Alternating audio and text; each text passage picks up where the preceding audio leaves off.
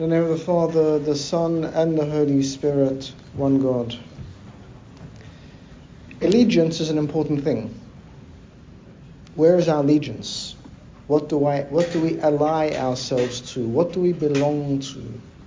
How do we define ourselves? And indeed, how do people define us?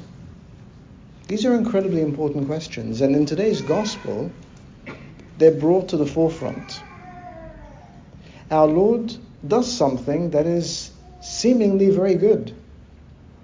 He heals a man. He's blind and mute and demon possessed.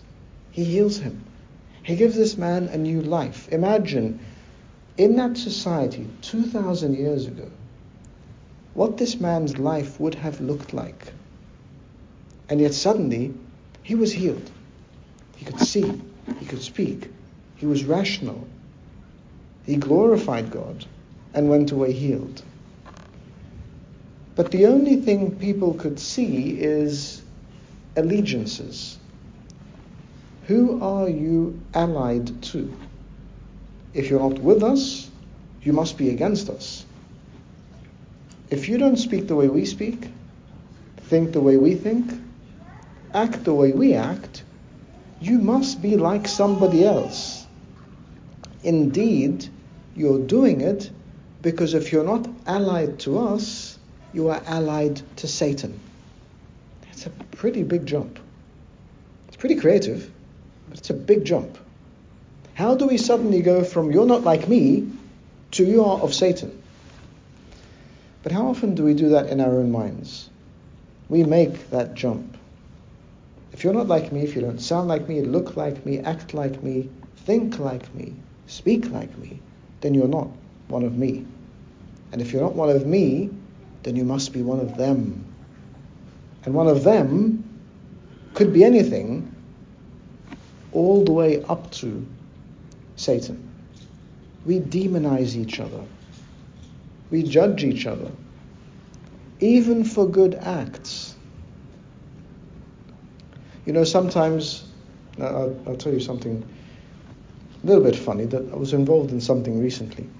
And um, I, I, spoke about something quite important. And um, the first time I decided, okay, I won't speak. I, I won't say anything like this. And they said, oh, so you're indifferent, you don't care. Said, okay, I'll speak. So I was accused of uh, propagating propaganda. It's just so simple to judge the other. And I'm sure you've been put in similar situations with friends. Someone says something, I'm staying out of this. Oh, what? So you don't care about me? You're not my friend anymore? You don't deal with me? It doesn't matter to you? You say something. Oh, why are you being so judgmental? It, it's, it's so easy to other the other. I mean, there's this new term now of othering, right? I'm sure you've all heard it. To other people. To suddenly put them in a, in, in a category. And the, the danger of this term othering is it places people, the whole of humankind, into two categories me and others. Now, how dangerous is that? How critically dangerous is that? Of course, this isn't helped by our wonderful social media culture because we place ourselves into wonderfully convenient and self serving echo chambers so that we only hear our own voices. You know, you are friending people who are like you, and you are being friended by people who are like you, and that is the only conversation you have with people who are like you. And suddenly, if someone says something different, heaven help them, because they are the other. And suddenly, the wrath of the righteous and just comes down upon them and suddenly our circle is cleansed once again, and there are no more others. It is just us. But dangerous at so many levels. You see, we look at the scribes and the Pharisees and think 2,000 years ago they judged our Lord. It wasn't just about judging our Lord, it was about a culture. The culture of demonizing others because they were not like them. We see that now in, in radical religious groups. We see it in our own friendship groups. We might even see it in our own families and friends. Where if people don't think like us, then they must be not just others, but by definition, if they are others, then they are wrong. Now, the danger is creating these echo chambers. The danger is alienating and marginalizing people. The danger is in making people feel unwelcomed and being hostile towards them. But the other danger is to us. How do I become enriched? How do I grow? How do my thoughts develop? How do my views develop? How do I learn? If I am only surrounded by, in conversation with, and allied to people who are identical to me. Now, of course, we encourage you always to be with like-minded people, like, like this retreat. It's good to be with like-minded people. But at no point during this retreat, or in our ministry, or indeed in anything we do, do we ask you to lose your identity and just be part of a herd.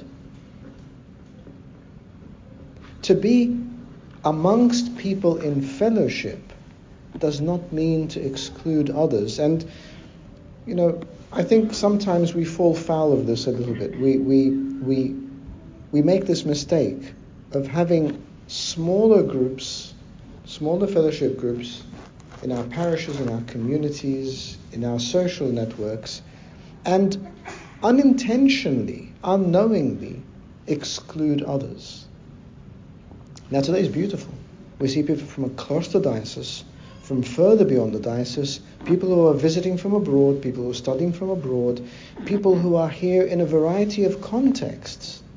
And yet we can stand as one body of Christ in our diversity, but also accepting each other, lifting up our hearts with each other, loving each other, and learning from each other.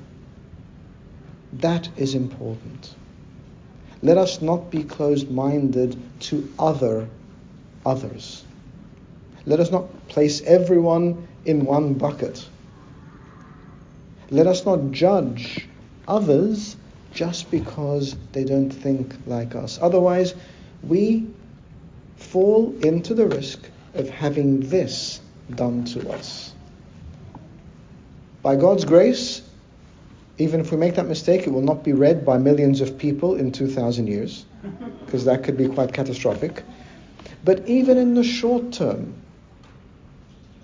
it will be seen by others as being hostility and unkind, and even more importantly, unchristian. So, today, as we pray, as we reach the anaphora and the liturgy, Sayyidina will turn around and say, Lift up your hearts, all of you. And we collectively say, They are with the Lord because we collectively at that moment are with the Lord as the body of Christ, as those who worship together, as those who live together and learn together.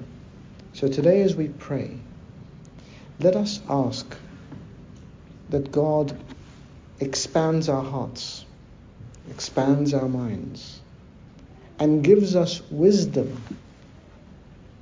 wisdom to understand not just that we can accept anything, because that is even more dangerous, but so that we don't just exclude people without knowing why. And that being in good fellowship as we are today, we learn from each other, we grow with each other, and we reach his kingdom with each other, both now as we journey and eternal as we return home. And glory be to God for it.